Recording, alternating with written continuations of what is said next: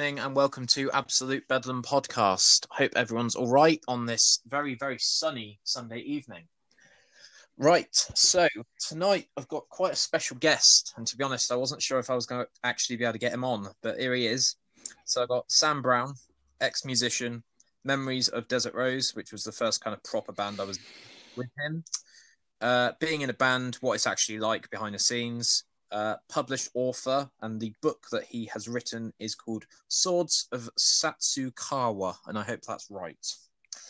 So, Sam, how's it going? What are you up to? Hey Ben, yeah, not bad. Um, uh, all kinds of crazy things. Obviously, writing stuff and um, you know, Yeah. trying to survive in the uh, in the in this situation as it is. Post-apocalyptic world that is Yeah, yeah, the world. yeah. basically. But yeah, no, it's good to hear from you, and I'm glad that uh, you've uh, taken the the dive. And uh, I've got to be honest, um, I was quite surprised that I know that you were quite sort of anti Facebook when I knew you. Um, Hmm. I was quite surprised to see you on Twitter. okay. You were like, like retweeting stuff and like liking it, and obviously a lot of it's to promote your book and stuff like that.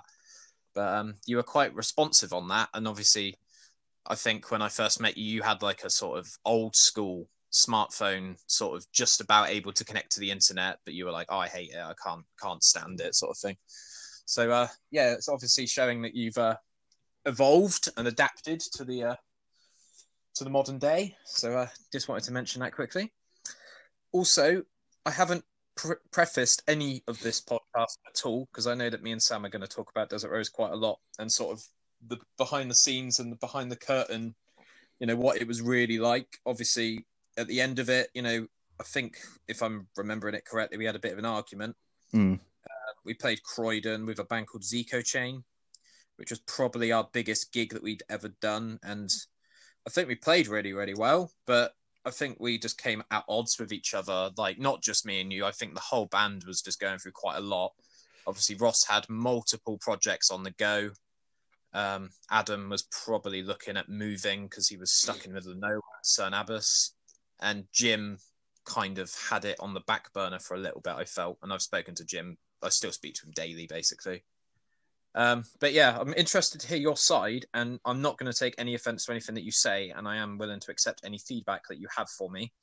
So, without further ado, let's just get into it.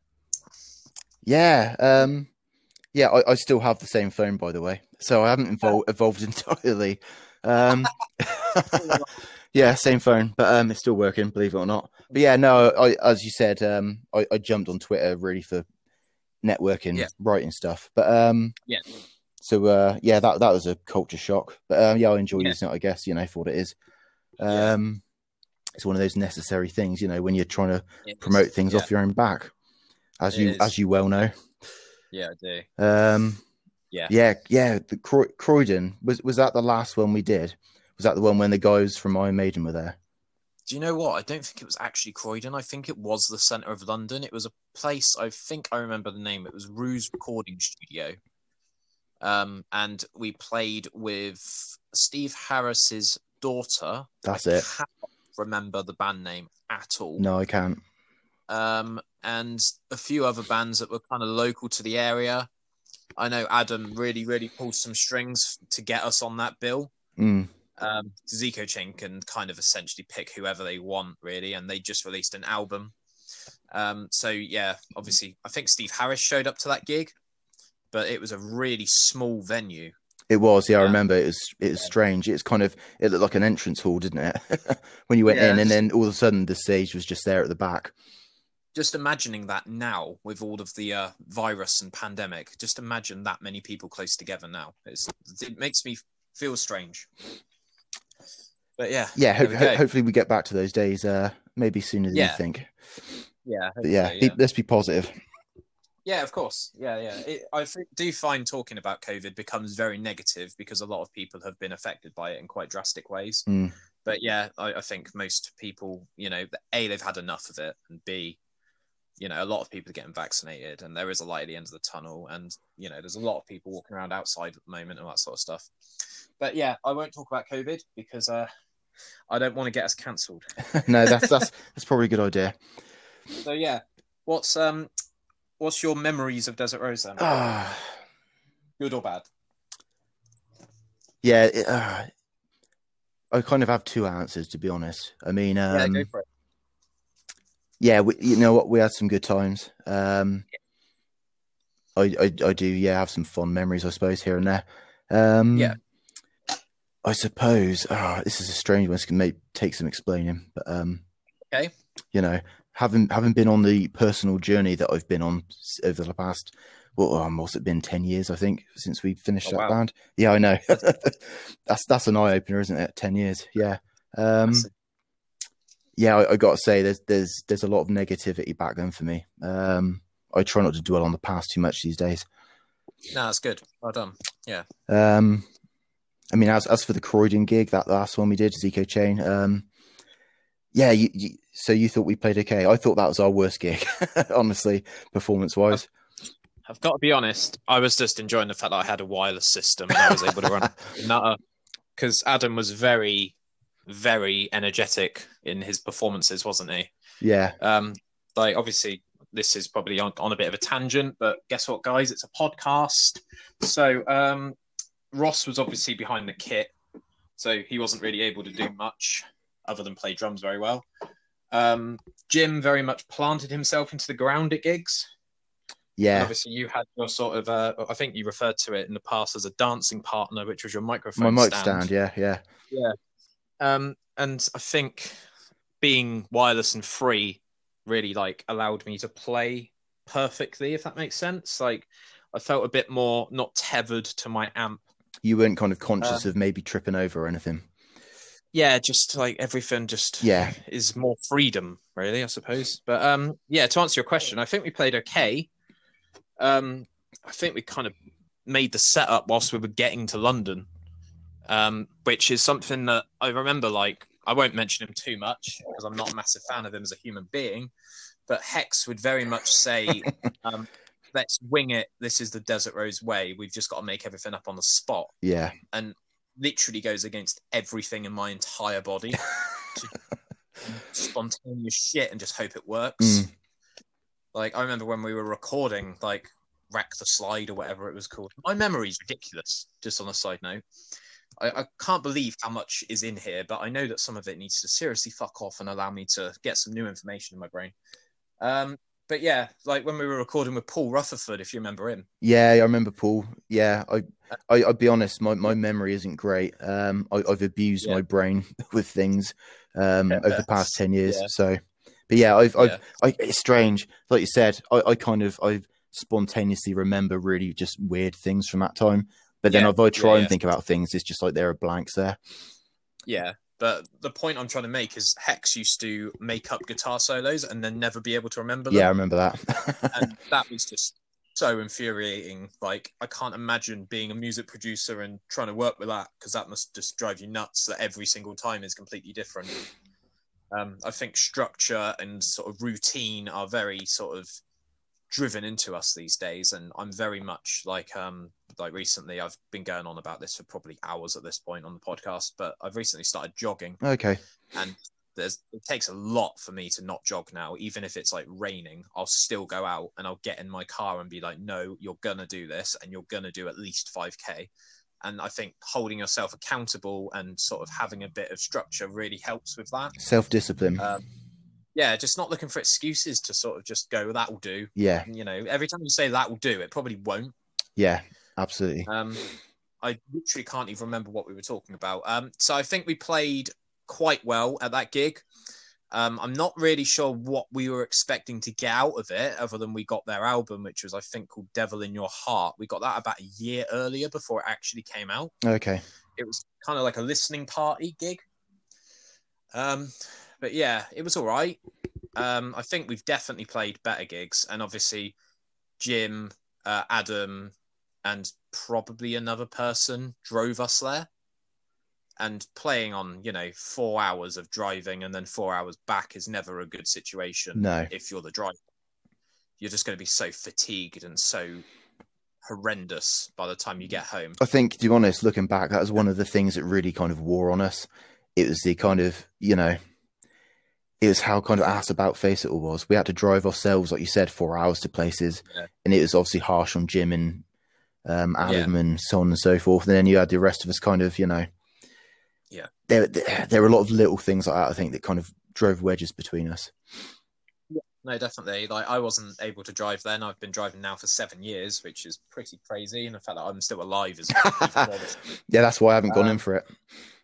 Yeah, and I know that obviously you were quite um sort of against driving, really, and I felt that you had a very defined role in Desert Rose, which was write lyrics, um, come up with some ideas.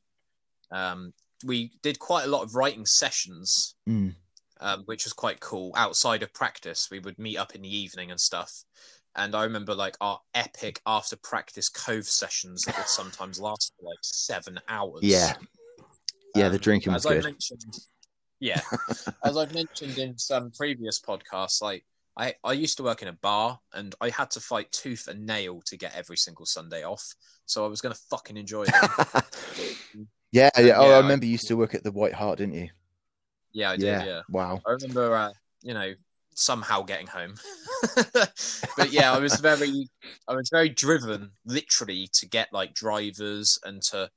I think one of the things that I think went wrong is I started saying yes to quite a lot of gigs, and they're on like Tuesday night, Wednesday night, Sunday night, and I think you've really got to be harsh on your availability sometimes because people will take the piss out of you Yeah, and they'll they'll pay you and they won't pay you. They'll say that they'll give you a tenner for petrol, which you know if you drive is fuck all.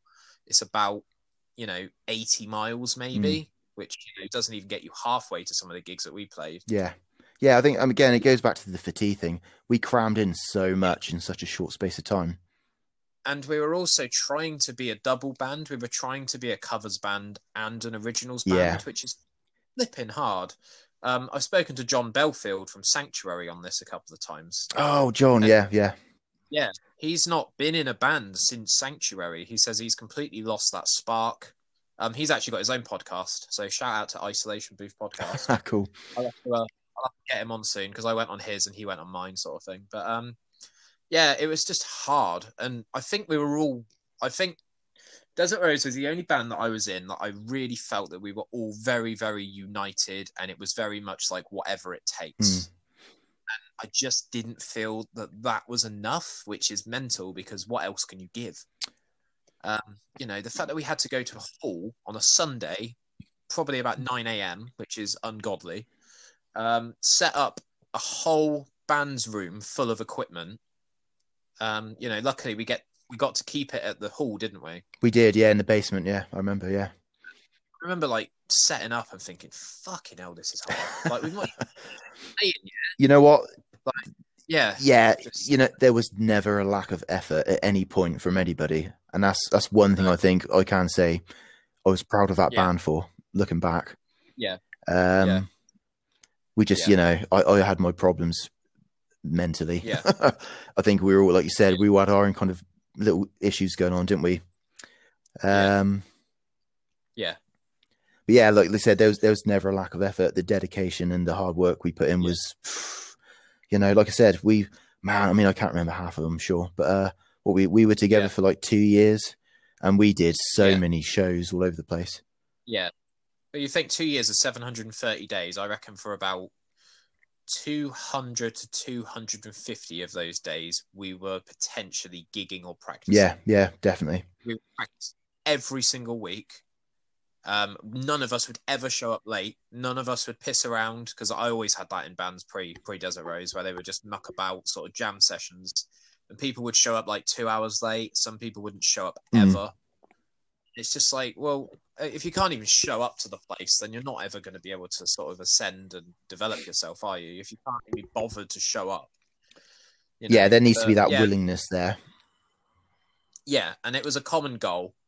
We were quite conscious of the music we were writing. Obviously, we knew our inspirations. Mm. Obviously, Guns N' Roses, Motorhead, uh, Aerosmith, uh, Wild. Oh, Cult. I was going to say Wildflower. Then The song that's Cult. the first song we covered, wasn't it? The first song we learned. Yeah. yeah. Um, yeah, we did loads of stuff. Um, but it was that for me. I think we struggled defining our like are we an originals band that do a bit of covering, but a lot of that as well. Like not to completely take over this, but it was very much a criteria in Weymouth to have covers. It's that kind of town. It's very um, if you're not playing covers, you're not coming Yeah. in. Um, and the George on the sea, not the seafront, the harbour side, required you to pay f- play three hours of material. Hmm. And it's like, well, no one's got three hours of material as original music lying around. like that's like three hours. That yeah, that's like that's that's a lifetime's worth of material. Yeah, That's like Wembley Stadium. it is. Yeah, yeah. No, I'm. Yeah, I mean, you know what? I think I was in Yeah. maybe three bands before we started Desert Rose, and I had that same problem in every band. It's just it's just something about this area and the kind of the you know the the pub owners here. Yeah. Speaking of pub owners, let's just quickly give a shout out to the Railway Tavern. Do you remember that gig? I remember getting kicked out. That was ridiculous. I remember going in there like a couple of weeks before we actually played, saying like, you know, what equipment have you got here? What equipment do we need? Can we get a parking space outside the venue? And they were like, just show up, just show up. And I was just like, this isn't going to go well, but let's just. It, was- it it was the landlord, wasn't it? He was like he was on a vendetta Yeah. to just destroy the evening for everybody Yeah. as quickly as possible. Yeah, He I was don't just- yeah, he- business anymore. So Really, uh, I don't know. Yeah, yeah, it's weird that people like that, and they're in a position of power that obviously deals with people from the public. Like, yeah, just want to see the world burn. yeah, thing. strange people. Oh, that reminds me of the um, was it was the excise house when they kept telling us to Oh, turn yeah. down all the time. Yeah, that was constant. like we played what was Queen's Hotel, which was then the Roadhouse. yeah, yeah, yeah. And our limiter was always on red, and we were sound checking, and I think Jim unplugged his guitar to get a drink, and we still hit red. And it's like, obviously, your limiter's not working properly because if it gets to a certain point, if it's on red for like a minute, it will cut the power to the Mm. stage. So, um, yeah, just just weird. Like, we were given so many opportunities, but they weren't fully fledged sort of opportunities. They were like half baked ideas. That kind of sums Weymouth up, But, to be honest. But uh, yeah, Yeah, just show up, sort of hope that it works. Yeah. Um, I do remember very specifically that we played outside a Lazy Lizard on the seafront, and I remember telling you that we couldn't swear, like we couldn't. was that was that the one actually on the beach? Was that? Yeah, that was on the beach. That was cool, actually. That I don't a cool remember that one very well. But, um, I think you accidentally swore at, like the last song, but I do genuinely think it was an accident. And obviously, you know, these things happen. But yeah, it's very much a barrier here, and there's very much a lot of gatekeepers. I feel in Weymouth, and just in general, Mm, probably yeah, uh, very much. If you don't fill our minimum criteria, then you can't play Keyfest. You can't play. Um, you know, there was a venue that I was really, really interested in. I can't remember. It might have been Swansea. It was called Sin City, and I thought that that's such a perfect rock and roll band sort of opportunity. And they put us on like a two-year waiting list, okay. and I was, just, what? Like, we might not be a. And guess We what? weren't. We weren't like, who the hell can wait on that? Like, I'm just going to check my phone every five minutes and make sure they've emailed me. But yeah, I think we had a lot of positive gigs. Um, I, I think we put in some good performances considering we were basically, you know, amateurs, not being funny, you know, with all respect to ourselves. Um, yeah, we always put in, there's like, it's always 100% energy. yeah, we were always learning as we went Mm. as well. Like I'd never played a five string bass before Desert Rose. Um, I was buying a lot of basses at that point. It was almost like an addiction. Um, but yeah, I was very um, centric to playing bass properly rather than sort of winging it like you know people used to do and making sure everything was in tune and making sure that everything sort of made sense musically and then I kind of just took over the whole operations and logistics side of things, and I started booking loads and loads of gigs. Yeah. and that was kind of my sort of, I don't know. I felt like that was something that I was really, really good at. Oh, I think you were good at it. Um, Yeah, no, I think you, you know, I, to be to be fair, I think you were the only one in the band Yeah. who could handle that. That's never been Yeah. my thing. Oh. So Honestly, yeah, I'd get so stressed out. I remember we were meant to book a tour, um, in sort of line with that London show that we played. And it was the most stressful thing I'd ever done in my entire life, trying to match everything up so that we weren't going back on ourselves up and down the country. Mm. And I said, like, we're going to need some sort of booking agent or we're going to need some sort of manager to help us with this because I'm just sending random emails to people. Um, we played a gig in Cardiff, didn't we? Called um, the Globe. Oh, that's hilarious. Do you remember that? The, the local Yeah. crowd, they were like, they stonewalled everyone until the local band came on. Yeah. yeah. So there was Red Room Therapy that opened that. Then it was us, and then it was the last carnival. Yeah, yeah, I remember them. I, I don't remember them, mate. The last carnival, they were straight in one out and straight in one ear and out the other. I don't remember anything that they played, but I really, really liked Red Room Therapy. They were quite wild, Okay. kind of Aerosmithy. Um, but yeah, it was it was a good time. I remember Jim had to hire a van for The that. big transit van. Yeah, I remember, I Yeah, remember, yeah, loading it up outside the hall where we used to practice in the morning. Yeah. Yeah. I think it was Vauxhall, and the Vauxhall reverse stick is quite different to most cars. And I remember Jim was like, "They've given us a dodgy van; it won't go in reverse." so I YouTube and tried to figure it out, and you actually have to press the the stick Oh, down okay. in reverse. But I remember uh, that's probably the most stressed I've ever seen Jim. He's like, "I've got like four thousand fucking pounds worth of equipment in this van, and I can't put it fucking reverse." he was he was really chilled out most of the time, wasn't he? Yeah, and that that was that's what shook me. and like with, uh, with Ross as well, he was really really chilled out, wasn't he? So when he got frustrated, I would also get frustrated to kind of match the frustration, which is not a good Yeah, thing to do. and um, yeah. I, to be honest, I think I was kind of I, I was constantly on edge. I was constantly kind of um, Yeah. yeah, at, at war, Yeah. so to speak. yeah, Yeah. I get that. But I, I'm not ever going to remember Desert, uh, forget Desert Rose. I'll always remember it. But um, yeah, I just wanted to get your opinion on it, really, because obviously it's a bit of an elephant in the room. It is. I mean, for me personally, Yeah. you know, um, see, I, I I lost contact with all of you really after that, so I haven't had any kind of, you know, I haven't Yeah. spoken to you or any of the others about it. I spoke to Jim briefly, Yeah. I think last year on Facebook, but we didn't talk about music or anything. So yeah, that's that's kind of why I jumped at the chance when you messaged me. You know, I thought, hmm, Yeah, why not? Yeah. It'd be good to speak. It'd be good to kind of reflect, especially after so long. Yeah. If you do want to uh, speak to Jim, then I'm willing to do another episode with you. Um, obviously, we can all meet up and go for a walk or something. Yeah, like yeah, can do. Yeah, I'm, I'll be game for that. Um, I think the last time I saw you in the wild, as it were, was potentially in a shop that you were working at. I won't go into detail. Um, or it might have been the bus to Portland, and it was the night that my new band, Fisher of Riddles, were playing with Zico Chain. Oh, right. and I remember saying to you, Zico Chain are in Weymouth uh, tomorrow night, I think it was. I said, um, obviously, I was just near you on the bus. You know, I hadn't sort of, yeah, stalked you or anything like that. Um, but yeah, I just said, you know, do you reckon you'd ever come to Finn's? I remember you very specifically. You were like, "Fuck Finn's." yeah, yeah, probably did say that. I can't remember that conversation, Ben. Yeah. to be honest. But um, and then you got off. and I thought, this isn't even his stop. He just wants to stop talking to me. I will go out of my way two fucking miles to stop talking to you, Ben. That's how annoying you are. uh, no, I, I have no memory of that. But But, um, yeah. no, Finns. Oh man. That's Well, I mean, to be honest, I, I always felt that Finns embodied all the things we just said about Weymouth the whole not changing ever and, and the moaning about it. clickiness and the kind of the double standards and stuff. It's just, yeah, it's just a strange Yeah. place. Doesn't doesn't suit me. Vibe just doesn't sit with me well. If you don't like Iron Maiden, Yeah, yeah, yeah. And I remember all the It's changed since Has then, it? to be fair. But I know exactly what you mean. It, has changed. I've not been there in fucking ages, but it's become a bit more sort of pop punk.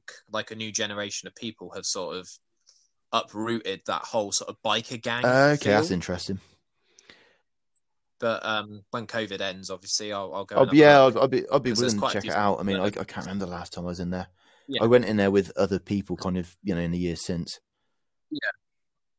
There's quite a few people that have messaged me off the back of this podcast saying I'm up for having a drink with you when this is all said and Yeah. done, sort of thing. So yeah, I'll give it a go. Right, we're approaching the 25 minute mark. I'm keen to talk to you a bit more about Desert Rose and sort of background. Yeah, sure. with that? We're just going to go to a quick advert for Grind Fitness. Just a quick reminder that you're listening to Absolute Bedlam podcast. This show is officially sponsored by Grind Fitness and Sportswear Clothing. This active and healthy lifestyle company hails from Weymouth, and do I. Check out their website, which is www.grindlimited, which is LTD, uk.com. That's www.grindlimiteduk.com. I've recently been given some of their products to test out, and it's all been absolutely fantastic and very, very comfortable to wear. The base layer doesn't cling to you, and you can really feel the quality of the clothing. Get involved and start your own grind today. If you have any questions regarding any of their products, please feel free to drop me a message on my Instagram page, which is Absolute Bedlam Podcast, or drop Clayton, the CEO, a message on Instagram. His uh, Instagram page, even, is called Grind, which is G R N D. We will be very happy to help you with any inquiries that you have on your way to start your own fitness adventure. Thanks again to Grind for allowing me to promote your products. Right then, back to it. Are you right? Yeah, I'm back. You're back. Cool, cool. Right. Um, I've just had a thought whilst I was waiting for you to join. Sure. It's kind of related to Desert Rose because obviously we saw them as a bit of a uh, idolizing sort of influence in the band and how our style was, which was quite sort of dirty and rough and ready. Mm. How did you feel about Lemmy Kilmister dying? Because that really fucked me up. It took me a while. It took a while for it to sink in. Um, does, to be yeah. honest, yeah. I mean, I have to say, um, well, actually, you know what? I had a conversation about musical interests and stuff, um, like you know, bands we listen to with somebody on Twitter recently. I actually kind of um, said to that guy, you know, I've been through a lot of phases, Yeah. um, listened to different bands, but Motorhead are the one band I've always listened to, um, more and more so over the years. Yeah. So, um, yeah, Yeah. I watched his um sort of funeral, which just sounds mental to like listen to me say that. Like technology's come so far, probably too far. Um, Yeah, but yeah. yeah, it was like a live stream, and then they put it up afterwards. And it I've seen like some of it. Mm. Dave, Dave Grohl talking, um, Mick, Mikkey Dee, their drummer, talking, Phil Campbell, their guitarist, talking about like Lemmy and what it meant. Uh-huh. And I didn't realize Lemmy had a son. Yeah, yeah, He kept that bloody quiet. And um, yeah, it was just like Lars Ulrich. I didn't even know he could string a sentence together. um, and there's so many stories, and I'm just gutted that I'll never like hear him talk about like like everything he said just sounded funny. And if you are into podcasts, I would recommend that you listen to the Motorcast. I'll send you a link if you want yeah. Please do. um, the singer of a band called Acid Rain. Um, and he kind of goes through all of the people that touched Motorhead, as in like the producers, the booking agents, the publishers for all of the artwork and all of the um, yeah, just everything in the background of Motorhead. Like the person that owned the music studio that they practiced at, and they'd show up at eight a.m. fucked. Yeah, they basically hit the town pretty hard, and they practice for like twelve hours, and then they'd go out again and get fucked. And it's just like, it just sounds to me like sleep really wasn't on their agenda. It just wasn't on a priority list. Well, I guess But being they- on on the kind of quantities of speed that Lemmy used to induce, I don't think sleep was even an option. To be honest, a lot of the time. Sleep was just this weird thing that other people did. Yeah, Yeah, but yeah, I'll send you a link to that. That's really good, actually. Um, I highly recommend that to anyone that's listening to this. Um, so just off the back of that, what do you think our end game was with Desert Rose? What do you Hmm. think sort of moment that we said, right, we've done it now. We've we've done exactly. I think for me, if I can start, it might give you some ideas. I think we needed to re- release an album or go on tour. okay. Um, I th- to be honest, oh, I'm sorry, I'm having a bit of microphone trouble here. Can you hear me? Okay. Yeah, that's fine. Yeah, cool. Okay. Um, I don't know. I mean, what like what the next stage would have been? I mean, I don't know if we were capable of making the next stage. No, I agree. Um, there were just too many issues. Yeah, I think like what I'm trying to ask is like, what was our dream? What was our sort of moment where we could go right? That's the highest we've ever been to the top of the mountain. Well, to be honest, me personally, I, I was just kind of I had those, you know, delusions of grandeur. I just wanted to reach the absolute top, no matter how or why or where, and just keep going as high as we could. You know, the whole the whole Really the, the rock star thing. Yeah, I really got that from you more than anyone. Mm. That like at one point you were actually talking about going to LA. Yeah, yeah, yeah. I believe I, I believe the dream. Yeah.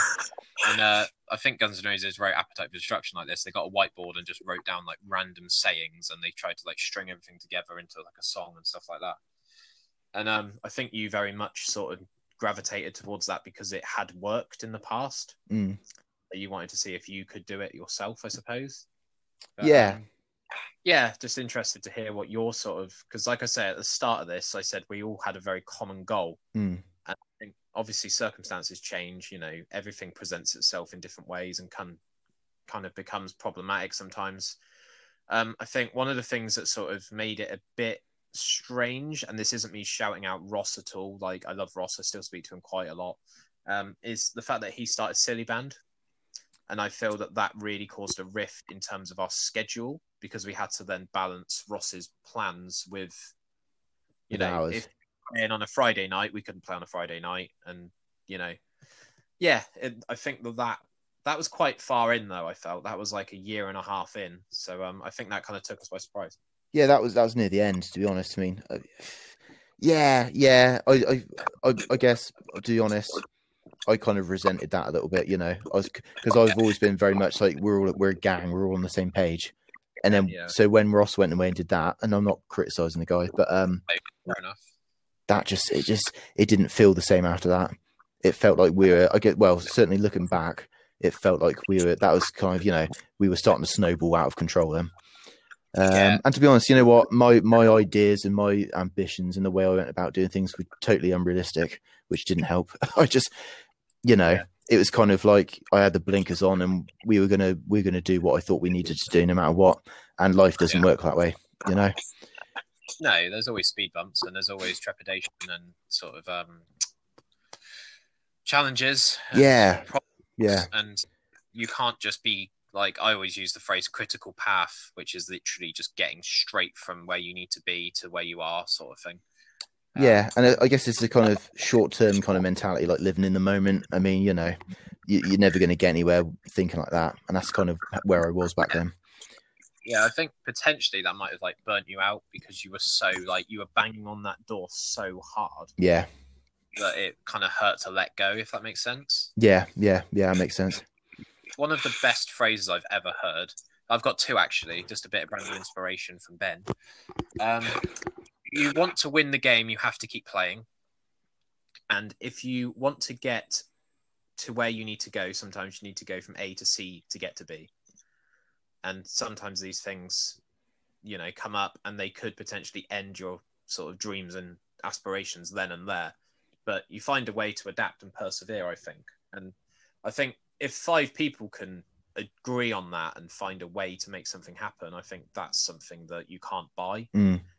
That's a very, very rare skill nowadays because other people will just find other things and they'll go, Well, this is bloody difficult. This isn't fun anymore. I'm going to do something that is fun. Yeah, yeah. People, I guess you know, people have options. Um, Oh, yeah. I guess if you look back into like bands from like the seventies and eighties, they didn't have those options. Yeah. I think uh, I think that's that's a kind of that's a modern society thing. It's it's quitting culture. I'm going to quit Yeah. this and do something easier. 100%. Yeah, Yeah. and it's it's not good. No, it's not. And you see it from quite a lot of, obviously, I- I know your opinion on this. I don't need to ask you about this, but like politicians and stuff. Mm. As soon as it gets tough for them, they quit. And it's just like you're literally trying to lead the country, and like kids are watching you resign because you got called a bully online or something. like, what kind of message does that send to kids? Obviously, I know kids aren't really interested in sort of politics and stuff, but yeah, you're meant to be like someone that people look up to, and you've just thrown your toys out of the pram on like live TV and gone, "Fuck it, I quit." And it's just like. Jesus, you know, I hope you've got a plan B, mate, because you're probably not going to be able to get another job after this. But yeah, it's just weird. yeah, yeah. It's, it's that you know short termism. Um, Yeah, So D- hindsight. no- Disposable society. It's all. It's just. It's. It's a mess. I like the name Disposable Society as a song name. Do you- do you? Okay. I can't remember last time I wrote a song, but okay. That's actually that's funny because you know after after Desert Rose, I had nothing going on musically. I had a few jam sessions with people, but I kept writing Yeah. songs, and I was I was really annoyed because I thought the songs I wrote after we finished Desert Rose was the- some of the best stuff I wrote. it's like now I don't have a fucking band, Yeah, yeah, yeah. but um, Yeah. So just quickly, obviously, that's quite a natural segue into the next thing that I wanted to talk about. Is I always felt that you were very, very creative, and I always felt that you were quite quiet about being creative. And obviously, in my opinion, from what you've just said there, is you turned your passion for creating music into creating a book, um, and you wanted to create a new sort of world, and it was potentially like what I would call like escapism of like I've had enough of working this dreary job and you know living where I live and all that sort of stuff, and you want to escape that and write your way out of it. If that makes sense, do you think that's a fair assumption? Yeah, I mean, I guess this, this is true. I think in most kind of you know cases, but I think you know success is a step Yeah. to somewhere else, isn't it? It's it's or it can be a, a success is a stepping stone to you know pastures new, so to speak. But um, yeah, that that was always a thing. I mean, when I took up Yeah. writing, also at that time, I mean, you know, I'd spent I don't know eight years, what ten years, whatever it was in the music, and then that just dried up. And I was kind of Yeah. spinning my wheels and in a kind of just negative frame of mind for a while. And I needed something Yeah. for myself just to give myself a kick up the ass and and do something positive. So you know, You do. yeah, You need to occupy that space with something, otherwise you'll go mental. you need a creative outlet. Yeah, You've got an itch to scratch, and sometimes you know people drop off the face of the earth, and you know, unfortunately, that's how quite a lot of people leave the world. If that makes sense. mm, mm. So they never get that high ever again from performing or playing on stage or going into a recording studio or just being able to hang out with their mates. Like I think that we had like a really good friend group and I've always been told not to work with people that you're in business with, but I didn't feel like that with Desert Rose, partly because it wasn't a business, because we're all fucking skate. yeah, we were. But you know, yeah. Um, you know, haggling twenty quid off someone for petrol money is not a situation you want to be in.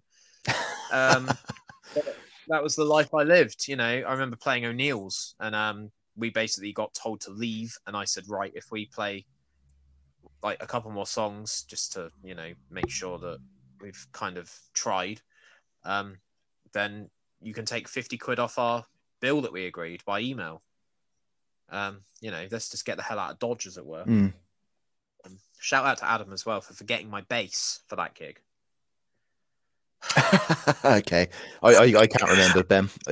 Um, yeah, Can't get the staff, mate. but yeah, I think we balanced that. Like, obviously, I remember meeting up with you now and then, like, because we both had like relatively strange days off. So we'd meet up on like a Tuesday or a Wednesday, and go to the Swan. and we played at Yeah, exactly, yeah, pub. And, uh, we just talked about everything. It wasn't necessarily just talking about the band, but obviously, I wanted to know who you were because you didn't really have a social media presence back then. No, So uh, I text you, whatever text means. I, I can't remember. It's some sort of uh, sending a pigeon to someone's house. yeah, arcane technology. That's it. So yeah, yeah. I think let's uh, let's get off Desert Rose and let's uh, talk about your book. Okay. So, what made you want to do that, other than what we've just talked about? Obviously, why was it specifically about? Um, is it Japanese culture? Yeah, yeah, feudal Japan. So why that? Yeah. So Okay. Um, Yeah. basically, I got really into um Japanese cinema, especially the old samurai movies. I Yeah. kind of stumbled across one one night on film four, very late when I'd been out drinking, and it just it just hit me. It's like wow, I was like totally mesmerized. So I started buying all these Japanese samurai movies, and um, I guess via kind of you know immersing myself in that, um, I just started getting ideas. It's like yeah, I, want to I want to write a story, something to do with this, because again, you know. It's the writing thing. I went from songwriting. I was always going to keep writing of, to some way, you know. Um, Yeah. So yeah, and I get you know I've always been into history, so historical Yeah. fiction appealed to me. Um, Yeah. And I guess you know because I was, I was watching all the movies, that was just what I knew at the time. So I just went for it. I kind of jumped in the deep end and so yeah, I'll, I'll write a big book about you know such and such. Yeah, I've got the book on my phone, and from what I've read so far, it's been really, really good. The problem with downloading a book on your phone is you get quite easily distracted when people message you. Okay. Um, but I, I am going to read it because once I start reading a book, it's my absolute life goal to finish it because I don't like half-assing things and I don't like half finishing Mm. stuff. Um, I read Kevin Hart's autobiography um, a couple of months ago. I read it in about three weeks, I think, start to finish. So it kind of takes me a little bit to get into the thick of it, and obviously that was an autobiography. Uh, but once I'm in it, I'm kind of in that world, and I'm sort of there to stay until the bitter end. So um, yeah, I do want to give it a proper go though, because I feel that like the fact that it's on Amazon means that you had to jump through a few hoops, in my opinion. Um, Um, I I, I got a fine. deal, so it's like I did, you know, one of those self-publishing companies. So I had to Yeah. cover the cost of the production, and then they stick it on Amazon basically, and they were a pain in the fucking ass. Um, I won't do it again. they they were a waste of space, man. Those people are idiots. But um, Yeah. but it, yeah, it, it was it was a great experience. You know what? I mean, um, it's not the best book ever. I don't think it's bad by any stretch. Um, the whole thing, it was a nightmare, but it was a really good learning curve and a really good, valuable experience for me. So, um, I, I, I may moan about it in hindsight, but it was valuable. You know, it's a valuable um process. I think anyone that's constantly positive about their sort of journey through doing something new is absolutely lying blind to themselves. If it's not slightly frustrating or slightly annoying, and I don't think it's really worth doing. Yeah, yeah. I think um, you have to enjoy what. Well, I, I mean, if we're talking about writing fiction, just for example, you have to enjoy writing it. You have to be able to entertain yourself with it. Otherwise, you won't be able to produce your best work. It's just it, you get into like a negative cycle. Yeah. Um, just quickly on that, how do you sort of find inspiration other than watching films? I suppose that's probably a big bit. Um, how do you get into like a flow state when you're writing to the point where like if someone starts talking to you, you're like, no, I'm in the zone. I can't be bothered. Um. So are we are we talking like producing quantities of work? Um. My, Yeah. So like writing four pages in one night, you know, that might be not an achievement to yourself, but to me, that would be quite a. Yeah, like how do you start talking about something that you can sort of add to, and like how would the story change without being sudden and jarring? Okay. Um, my, my my process is very organic, so it's a little bit chaotic. So you know what, writing writing four pages sometimes is great. That's I wouldn't knock that. Um, Yeah. I, I'm a big pre-planner, so I, I really obsess over the plot and the ins and outs of it before I really get stuck into actually putting the words down. So um, Yeah. And then you've got um something I learned the hard way. You got to, you got to kind of I find I have to let myself, you know, I, I pre-plan, but things don't work out. You know, what sounds like a good plot twist in your head doesn't necessarily work on paper. So um, you've got, I think, you've got to give yourself a little little leeway to adjust as you go along. But generally, yeah, I, I, I kind of, I kind of storyboard um, Yeah, with like little kind of um, flow charts and stuff of plot points and dialogue, and just I map it out for myself. Yeah, no, fair enough. Yeah, I always felt like that with like music videos. I think the- going back to the thing we mentioned earlier, like I would have liked to have done a music video because it would have been like a physical thing that like it could potentially still be on YouTube now. And obviously, if I fancy the laugh, watch it. I'm, I'm glad we didn't actually personally, but I see what you mean. um, Yeah. I don't know. Did, didn't we record Yeah. something in the basement of where we practiced? Yeah, we recorded Rags to Riches, if I remember. What happened to that recording? Is is that just recording? Is, is that gone? Is it? Fucking no. on? Is it? Probably on one of Hex's many hard drives that have questionable Yeah, data. yeah. Um, Yeah, did because I think like the whole sort of lip sync thing that we would have had to have done would have just been so painful. Um, doing that like back then was so unheard of. Like back then, we literally would have had to have get had to have got a film crew. Whereas nowadays, like our phones, like obviously you don't know because you're using a phone from a 1940. I'm joking. I know. Carry on. It's good. yeah, like phones now. Like I did a YouTube channel for a couple of years on my Mm. phone. Like I was driving along, shouting around, you know, talking about stuff that wound me up. Um, and the quality of it's awesome. The sound quality is great on playback. Obviously, I'm talking a load of rubbish, but that's besides the point. But that whole sort of self-starter world is very much We yeah, we now didn't have that back then. Where- was very sort of right. We'll come to the studio and do a recce, and it will cost you four hundred pounds Yeah. up front. Like, Jesus Christ, this is going to be a whole like, you know, a whole body of work and a whole fixed amount of time just to be able to do a four-minute. Didn't, music um, video. Didn't we get Tom to like steal a video camera from college? Or not not permanently Gil. steal, but yeah, yeah, Gil, Tom, whatever you want to call him. Yeah. Yeah, he did actually. Yeah, Shout out. yeah. Hey Tom. Yeah. He was really into us. I really want to get him on, but he's quite scared. Have you spoken to him? But um, yeah, I speak to him quite a lot because he's got quite a lot of Yes, children. yeah. So we can. I used, I used to speak to him Uh, quite a bit. I used to because he lives near me, but I haven't seen him out and about for Yeah. a, a while, which is strange. But hope the guy's okay. yeah, I'm sure he's fine. He's always online on Oh, Facebook okay. and stuff. So I do do. And then I'm trying to wean him into the idea of like public speaking, but sometimes you just gotta let it go and sort of you know keep some stuff private, I suppose, which is the opposite of what I'm doing here. I'm pretty much talking about my entire life, and people for some reason are listening. um, but yeah, um, what was I mentioning? So yeah, so the next question I was going to ask specifically about writing a book is how do you get past writer's block? Um, sheer bloody mindedness. Um, sometimes you just you literally just have to say, you know what, it's not happening at the moment. Take a break. Um, Yeah, but then sometimes, I mean, you know, I mean, we you, you you do know personally. I'm kind of once I get an idea in my head, I'm kind of hard to stop. So there have been times I've felt uh, it's just not working. I can't write anything, but I, I want to do it. So I will just sit and stare at the goddamn page until I write a line. You know, I mean, if that's, I think you got. It's difficult because it can it can be easy to feel like, oh man, this this like this writing session's been a waste of time. But then it's not really a waste of time. Yeah. If you write one line, and even if it's a bad line, you still produce something that you can learn from when you go back onto that line and say, okay, so that didn't work, but I'll rewrite it. And um and it, and again, it goes back to the discipline Yeah. thing. Sometimes it's just about forcing yourself to just sit and do it, even if you're not in the mood. definitely. I've I've um, been watching quite a few sort of YouTube live streams on how this is accomplished, and there's a guy um, that I watch quite a lot called Macklin, and he talks about writer's block in a different way. But I think that um, it works for certain people, and obviously some people, you know, throw their pen to the floor and go, "Fuck Mm. this, I'm going to sleep."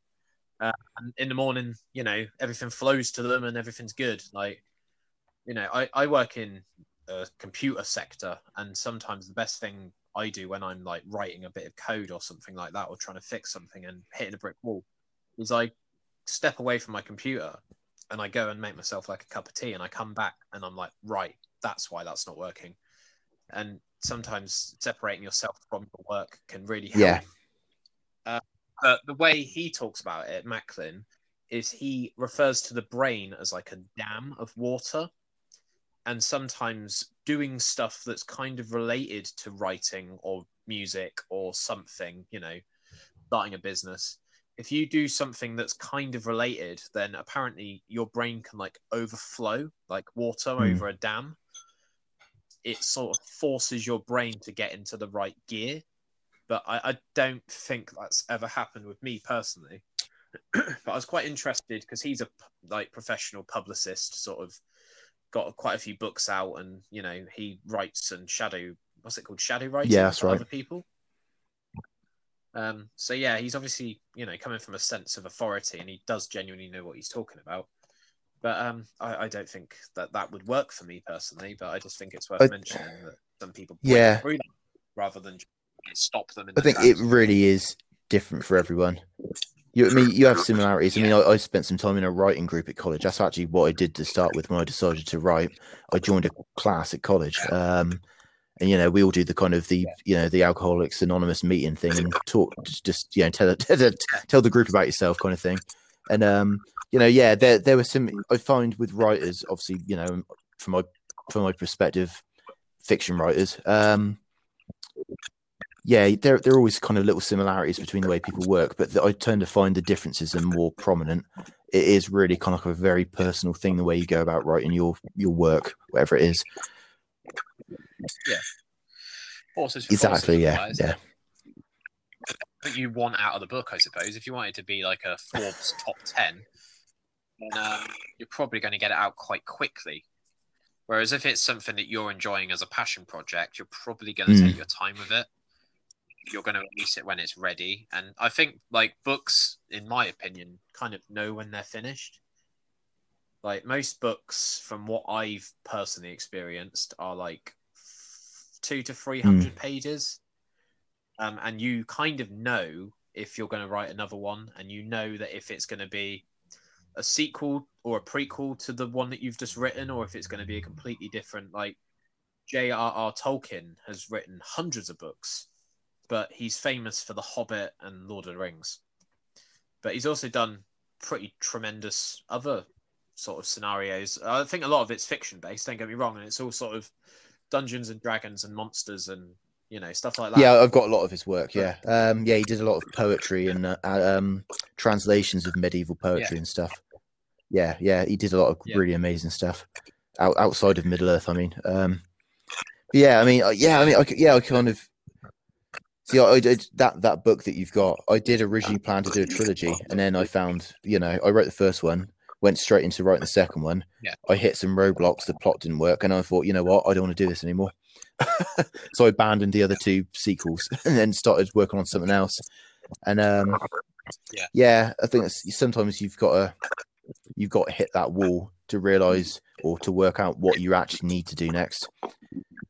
Um, yeah, yeah.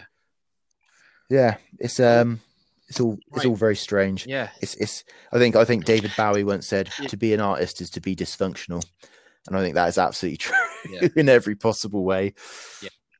Um, this is uh, a very uninspiring quote, but you see it on cans of Relentless Energy drink, which is "You have to suffer for your art. yeah, art." well, no, that's true. Yeah, I agree with that. I, I don't drink Relentless, but quite a strange place to find a uh, inspirational quote. But after you've drunken 200, then you kind of see it. Mandela effect, whatever it's called.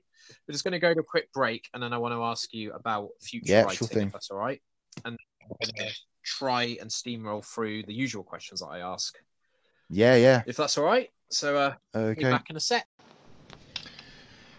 Hey guys, just a quick ad read. Ocean Bottle. I recently reached out to this company as I thought their mission statement and attitude were absolutely fantastic.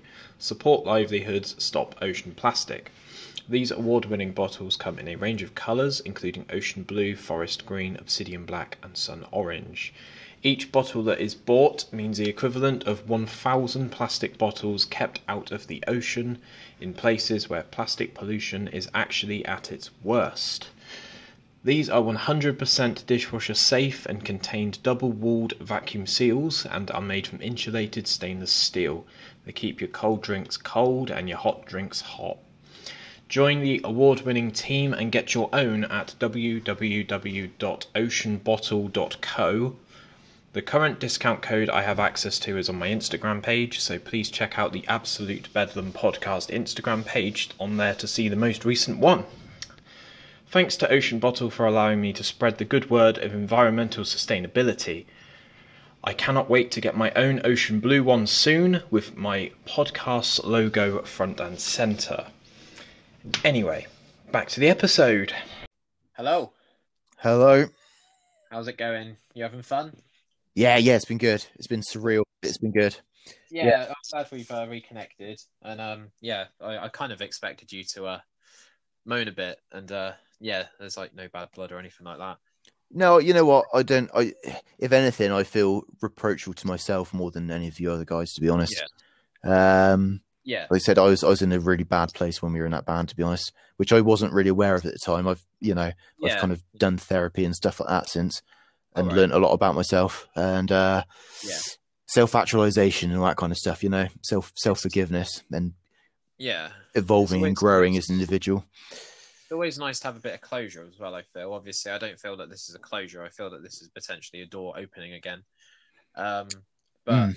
I think it kind of drives you mad when you just don't know what could have been, and it's always nice, especially in a band. Like five of you are spending a ridiculous amount of time together Mm. and it's always good to sort of check the people around you because if four of you hate the band and they hate everything constantly outside of their life, you know, in personal terms, Yeah. you're going to get dragged down in that and you're going to drown. And that's not really fair to be imposing that on other people and sort of manifesting that within someone else if it's your problem. Yeah. Um, you know, not slagging anyone off or anything. It's just obviously you are what you eat. You know, that's, that's the classic sort of uh you know, well, no, like you said, you have a group of guys working very closely together in on something. Yeah. Let's say in this c- case, a band. Yeah. There's going to be collateral damage. It's it's inevitable. Yeah. Yeah, definitely. Yeah. Um, you're a product of your environment, and a lot of that comes from your childhood, I think. Yeah, yeah, totally. I agree. Right. So, Sam Brown, are you going to continue writing books? Yep, I'm. Yeah, absolutely. Um, I've probably got more ideas, and I'll live long enough to write them all. If you know what I mean. Um, I'm I'm currently working on. I'm writing a, another book set in Japan. Um, set a little bit later on, so more early modern rather than like medieval. Um, that's kind of like a crime thriller. Um, I'm planning a series set in ooh seventh century East Anglia, Anglo Saxons. Um, Yeah. That's going to revolve around the kind of um, the problems caused by um, Christianity coming into England, and um, All right. Okay. that's going to be quite thematic. I think, kind of um, Yeah. things going on at the moment in the world, kind of um, the dangers of foreign influence and stuff like that. Yeah. Um, and yeah, I've, I've I've had a go at lots of different things, like you know, sci-fi kind of future stuff, dystopian kind of, you know. Um, I'm I'm never going to stop writing.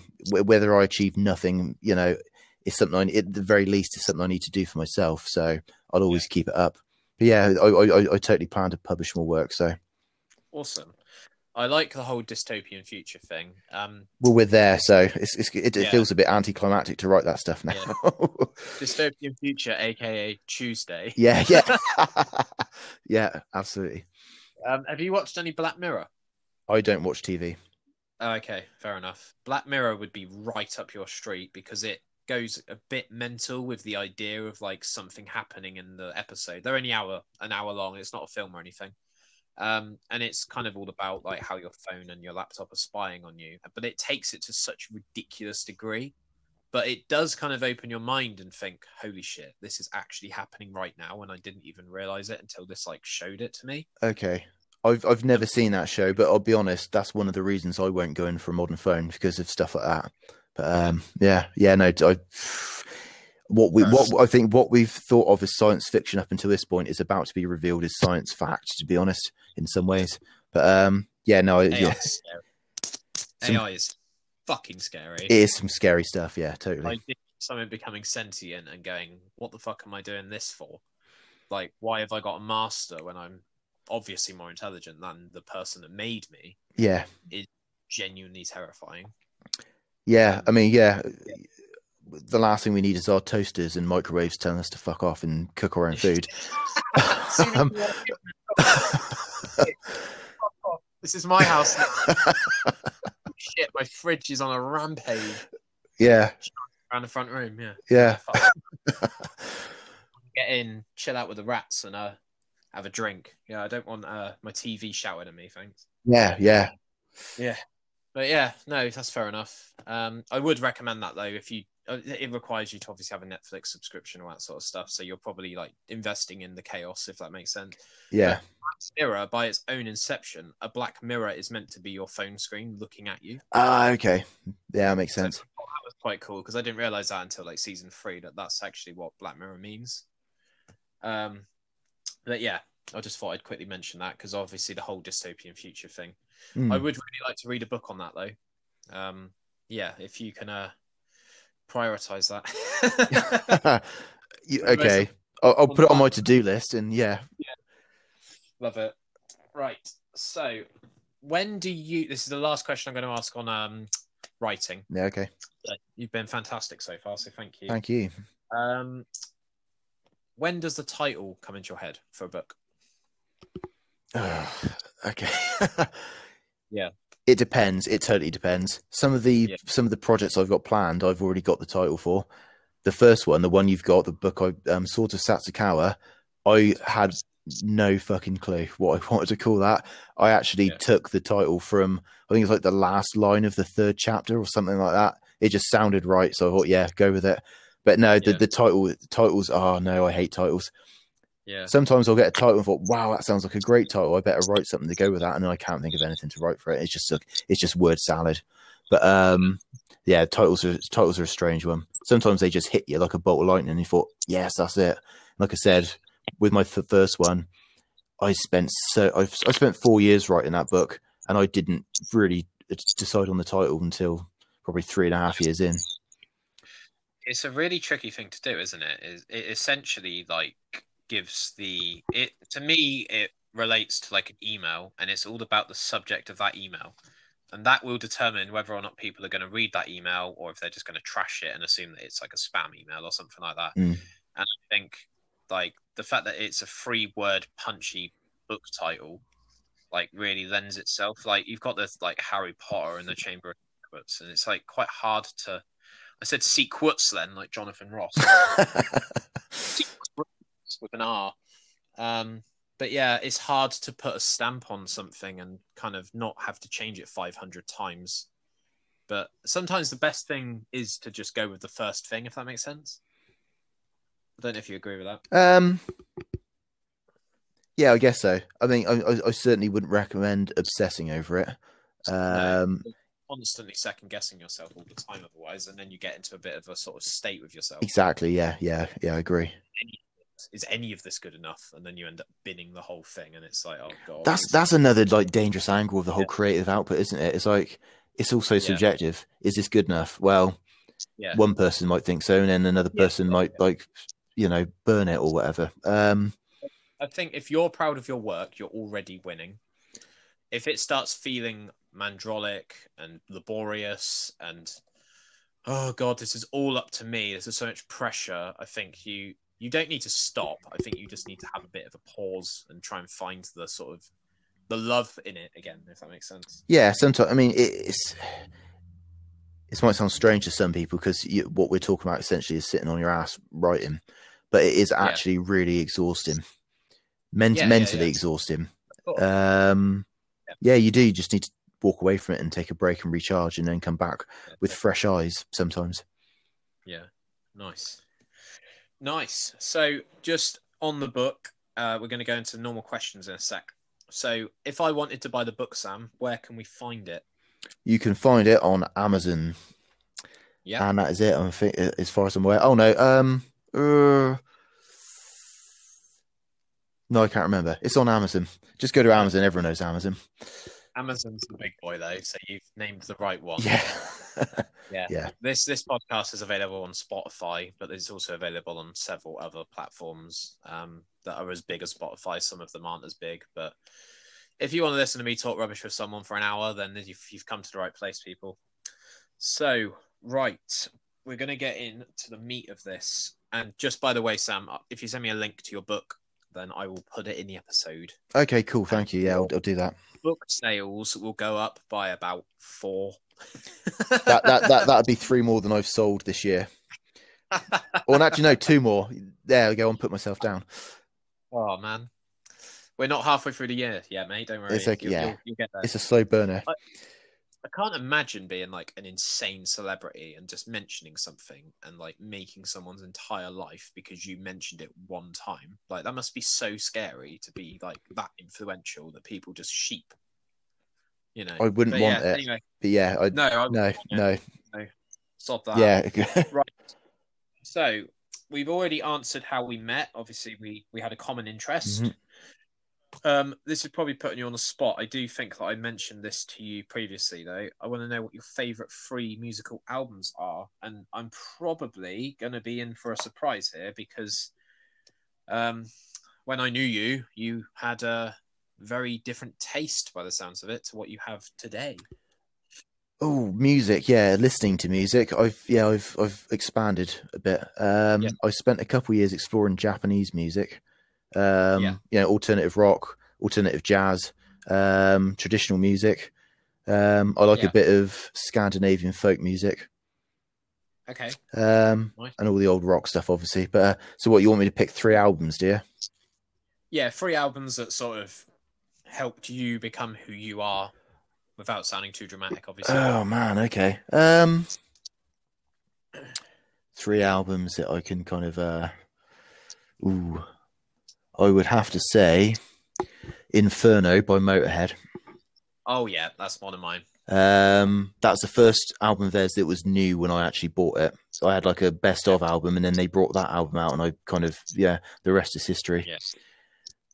That's exactly the same as me. Really, I I got an Ace of Spades extended cut. Then they released Bomber, or they might have reissued it or something. yeah, they did all like um remasters. Yeah. Anyway, carry on. Okay, so Inferno. Um,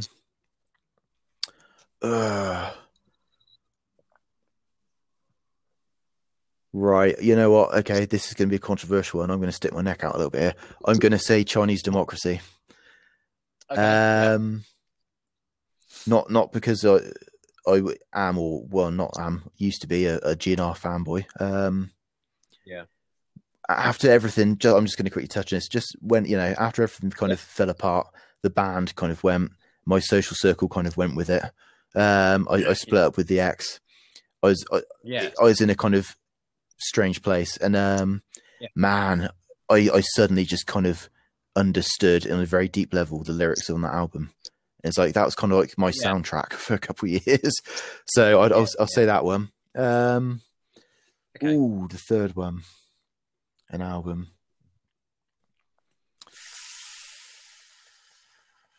I'm gonna say Stone Temple Pilots number four. Oh yeah. Okay. Nice. Um, yeah. that's an album. Again, I, I, I, I personally resonate with some of the songs on that, and um, Yeah. I think that kind of symbolizes for me, I suppose, in a way, uh, growing up a little bit musically, not not musically as input output, but kind of, yeah, kind of listening. To, yeah, I mean, I used to listen to just a lot of the stuff over and over again, and I kind of I reached a point where I kind of um, Mm. I don't know. Yeah, I just thought. eh, I wouldn't. I didn't Yeah. think. I just started listening. To, I don't know. I can't really explain it. I, I suddenly hit a point where it's maybe it's like a second puberty. I don't know. I just suddenly kind of. I felt comfortable branching out. Um, Yeah. and, and I guess STP were one of the first bands I really started getting into, kind of outside of the click of bands I already listened to. So there's that. yeah. Um, so yeah, I guess those Yeah. three. So I had to answer my three last week on my episode of Luke Roper, who's one of my friends from school. If anyone wants to check that out, it's quite a good episode talking about cheesy action films. Um, and I was literally swearing to myself constantly for like two days after that episode went live because there's so many albums that I wanted to mention, but three is such a harsh number. it is. Like it's such a sort of oh right, I've really got to think about this. Yeah, because once once you, naming two's easy, but then you find yourself you've only got one choice left. Yeah, I feel like third is kind of wild card in Yeah. a way. Like you kind of throw a bit of a spanner in the works with the third one.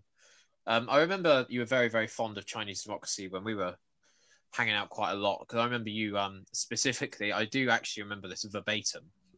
You said to Hex, I think Axl Rose has genuinely created a new genre of music. This was in the Cove after Okay.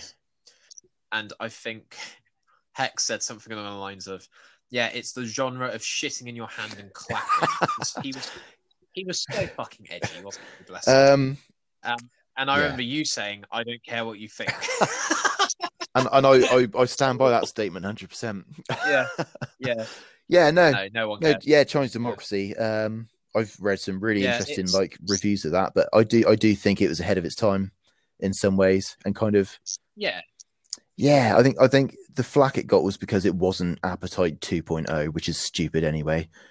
But um, yeah. So- it, such an unrealistic. It is. so- It is. Yeah, and like it's yeah, it's an unrealistic expectation. But um, yeah, Yeah. it's just it's got so many kind of it's got so many layers. It's almost like an orchestra Yeah. converted into like an ele- electronic rock band.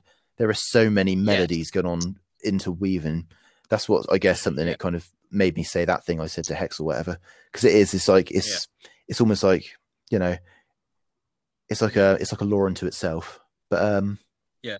yeah, yeah, Totally. Um, I remember two songs on that album off the top of my head, which is Better and Shackler's Mm. Revenge. And I think the reason why people were anticipating it so much is because they'd been waiting for so long. yeah, a long time. They just wanted it to get into the world. And there was like a lot of like trepidation as to if it was ever going to come out. Like, you know, what's it going to sound like? And obviously the whole appetite thing, you know, because that was a milestone. Mm. Yeah, it was first album and it was absolutely banging. Um, and I think people want to reminisce on stuff like that. But yeah, that's just such a ridiculous thing to say. Like, I don't get. I'm, I'm going off on one of those. That's okay. here. I don't get why people moan about progressiveness with music. Like, oh, it's not the first album though, is it? And I'm like, no, it's the fourth. Like, they're not they're, they're not here for you, mate. Like, imagine if a band like ACDC, a really good example, that just release the same style of music over and over again. Yeah, but disclaimer, it works for ACDC. Um, yeah, I, I like the whole experimentation thing. As as long as it's not like insanity of like, hi guys, we're a folk glam metal band and we we play all of our music to a death metal backing track.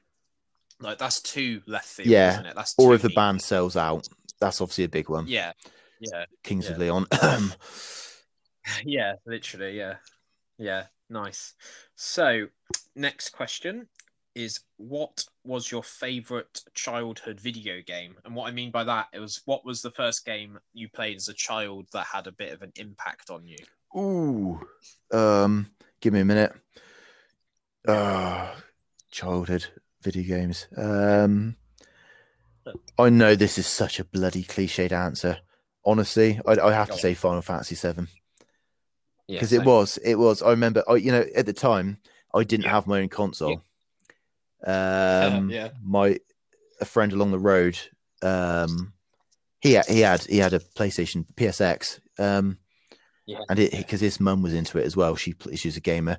I remember him. He just he just kind of turned up on my doorstep one day with this PlayStation in his arms and all the cables kind of burst out of a bag.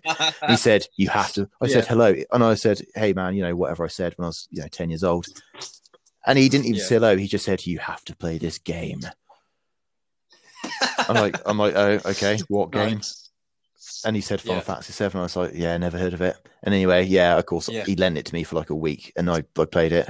And it was just, it's like the first time you read Yeah. Lord of the Rings or something, or the, you know, Yeah, yeah, yeah. it just, it just hit you. That had such a profound impact on so many people, didn't it? Yeah, yeah. I mean, obviously with the remake and all the kind of the nostalgia kind of come out of the come out of people's ears recently. I've seen some really good retrospective kind of reviews of that game. Um, it yeah, it was. It was. It was one of those. It was. It was genre defining, but at the same time, it was progressing the genre. And um, I think, um, I think especially at that time as well. So we're talking what late nineties. I think that degree of kind of professional storytelling in video games was kind of rare in the West. So that got that kind of Yeah, yeah. It was very in depth and very granular, and you got to learn about every single character and their struggles and their backstory and everything. yeah, like yeah, absolutely. It was it's such a It wasn't boring though. It it wasn't like oh fucking hell, like not another cutscene. Oh my god, what the fuck are they doing now? it was like every single area was a completely different biome, and every sort of nook and cranny had its own enemy, and like it was always constantly like refreshing itself, if that makes sense. Like yeah, so many weapons and so many materia options and so many ways you could play the Mm. game. Um, and it was a really good game to talk about with people as well. It was like a sort of, well, what did you do about this? How did you kill this? yeah, like the puzzle solving aspect of it. Yeah. Yeah. Yeah, totally. I remember. I remember there was a guy. Um, Yeah. unfortunately, no longer with us. Um, used to live down the road from me. Slightly older than me. He was into you know uh substances anyway. But um, I remember like he just he sat next to me on the bus once on the way back from Weymouth. And again, it's like one of those things like like my friend he said he didn't even say hello. He just sat next to me and said, How'd you do this on Final Fantasy Seven? No no introduction. And it's like I didn't even Yeah. I haven't even spoken to him. He just sat next to me and I don't know, maybe a psychic. He just knew that I'd been playing it somehow. And he just asked me that question and I got into it with him. But it's one of those it was, it's such a it was such a conversation starter. Yeah, it's it's good to have a common thread that uh, sort of gets the plane off the ground a bit. Mm, yeah. The people that weren't addressing you by name is that was because you were wearing a, sh- a shirt that said, "Hi, I'm Sam Brown. Please ask me questions about Final Fantasy VII and don't." if only. very very small because obviously that's if if only I had that kind of foresight to get a t-shirt printed, I'd be a Yeah. would be a massively famous internet meme probably by now. But um, no, I don't know. I'm just I'm just So a just- shitty person. People just look at me and think Final Fantasy Seven. just um just on FF7. Who was your favorite character? oh man, um, I love this question. it's difficult not to say Cloud, isn't it? Because the whole plot literally revolves around Yeah. him and his his mysterious backstory. One thing I will say though, just Yeah. to just to get away from cliches, I really really enjoyed the little section with Barret in the prison, the desert prison with Dyne. I loved that whole sequence. So. I'd say yeah, kind of that was as as a tangent. The Barret Dyne kind of backstory really um, did it for me. Yeah, I think my favorite character was Red Uh, Thirteen. okay, he was just so unique, and he was essentially like this red wolf that would uh, use magic. And um, yeah, he kind of, I think he got like operated on by Shinra. He was one of the test subjects in the Midgar building. Yeah, Yeah. Yeah. yeah. I remember my. This is probably going to get my sponsors uh, revoked, but sod it, I'm already down the tunnel, so Hmm. let's keep going. Let's put the canary down the mine shaft, as it were. Um, so my dad renamed all of the characters in Final Fantasy VII, and he actually renamed Red Thirteen. that always stuck with me, and I don't know why. I think like I didn't obviously know when I was a kid what that was. yeah, yeah, of course. kind of learned what it meant, and I was like, wow, my dad was uh, quite edgy. made me laugh. But yeah, it's all good. Um, so yeah, I'm gonna go out on a limb and say your favorite all-time game, other than just childhood, is probably the same answer. Um, you know, I- I've I've I've reached a point in life I I don't like picking favorites of things. Um, Yeah, I like whatever I like, Yeah. whatever mood I'm in, or you know, whatever takes my fancy. Um, yeah, things change. Yeah, they don't have to be cemented. Yeah. the- yeah, I mean, I'd say other than seven, Final Fantasy X had a big impact on me.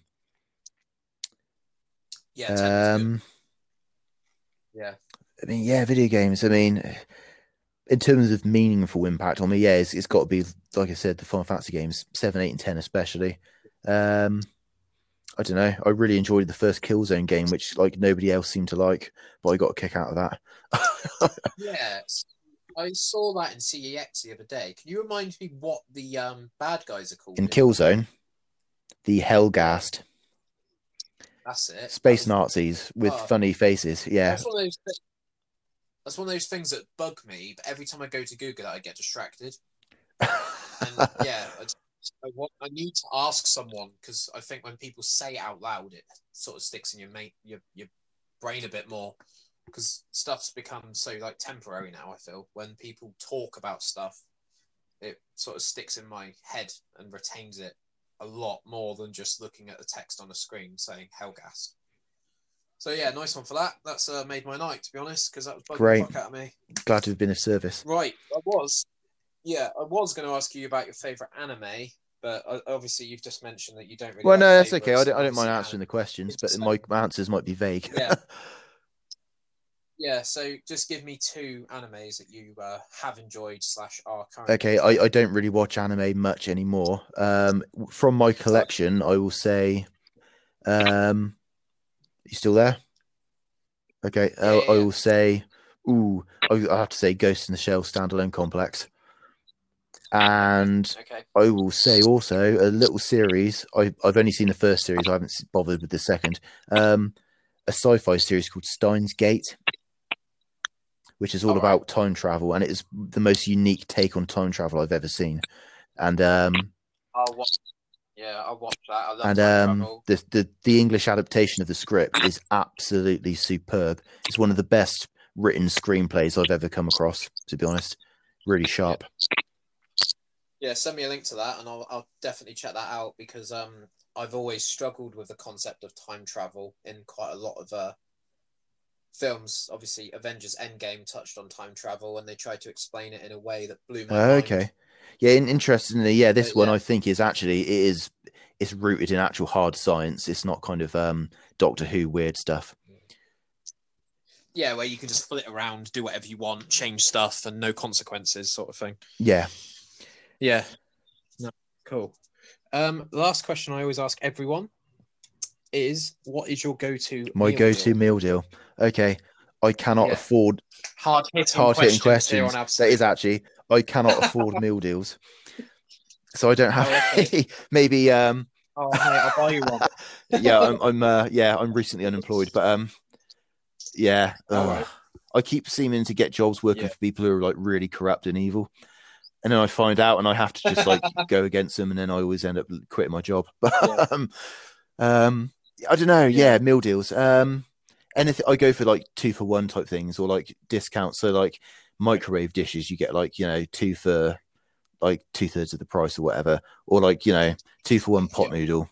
And anything cheap this day and age. I think we're in a kind of like you said, the post-apocalyptic kind of uh mode. It's anything that I can save money on, really. Anything that's left on the Well, yeah, yeah. There's right. that as well. Yeah, who who really needs toilet roll? Like, Yeah. honestly, like, Yeah. be real. Um, yeah, okay. So, um, hopefully we'll uh, be able to get you a job, and we'll uh, be able to potentially go through some meal deal stuff in the future. Um, Jim is all is he? I can imagine. I hope that he's not too disappointed with that answer because I know. he's listening to it. Thanks for um, letting me vent, by the way, earlier about my fucking washing machine breaking, Jim. I really appreciate it. Uh, oh, this is weird. I'm like breaking the fourth wall. Um, yeah. So yeah, no meal deal at the moment, but that's a work in It progress. is, yeah, yeah. We'll get there. I'm actually, um, I'm actually Nice. training to teach English, so I, I expect to be employed hopefully within the next few months. Go to Japan, mate. They always need English teachers. Yeah, yeah. I mean, I, I, I would like to travel eventually. Obviously, Yeah. that's off the cards at the moment, but um, I think, it, Of yeah, I think it'd be now, good yeah. to kind of learn the ropes doing it online in the comfort of my own home. That'd probably be good for me. But yeah, um, yeah, so yeah, yeah. You don't just want to go to a random place and hope. yeah. Because if you, if I don't enjoy it and I lose my job and I can't get back from you know the other side of the world, that would be slightly Yeah. difficult. yeah, completely different world, uh, Japan as well, from what I can sort of see from like what people have said to me and stuff, and Yeah. looking online. Yeah. Yeah, cool. Well, I hope It has yeah, fun. it and has. obviously, um, if you could, if you could share this on your Twitter and stuff, I'd Yeah, really sure. I'll post it. the link. And yeah, is there anything else that you wanted to mention, or is there anything you, you wanted to ask me, or anything like Um, that? Just so we're uh, all in agreement. Oh man, yeah, I don't know. Yeah, I'm, I'm just glad we've had the chance to, to kind of catch up. Like I said, it's been ten years, and um, I think for me personally, it was like an abrupt finish. So before, yeah, it was um, definitely. but yeah, no, if you can, if you can, if you can, um, if you can do like a kind of a a, a three way kind of, you know, you, me, and Jim, or Yeah. whoever, uh, that'd be great. That'd be fun. Yeah. but um, yeah, no, yeah, thanks Yeah. for inviting me on, man. It's been really good. That's all right. No worries. It's cool. So I'll um I'll try and get this up for tomorrow, which is uh, going to be Monday the 18th. Sorry, the 19th of April. Um, shout out to my sponsors Grind and Ocean Bottle. If anyone needs an Ocean Bottle, then drop me a message on Instagram or contact me somehow. Um, and I'll get back to you straight away. I'll produce a discount code for you, which gives you 15% off your total order. Trying to save the world without plastic bottles because, yeah, they're shit. Um, so, yeah, cheers for those guys for helping me promote this. And um, I will see you all very soon. I've got Ashley Jones on tomorrow night. Um, I'm not sure when I'm going to post that, but obviously when it does go up, then you'll get notified if you're subscribed and that sort of stuff. But yeah, thank you very much, Yeah, Sam. you, Appreciate Ben. your time, and I hope that everything goes And well you. for you. Take See care. ya. Cheers.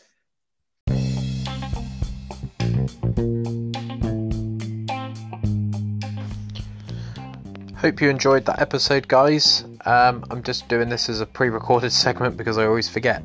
Please consider subscribing for weekly uploads. Um, sometimes I do two in one week. So, yeah, please do uh, consider sharing this with your friends and telling everyone that you know.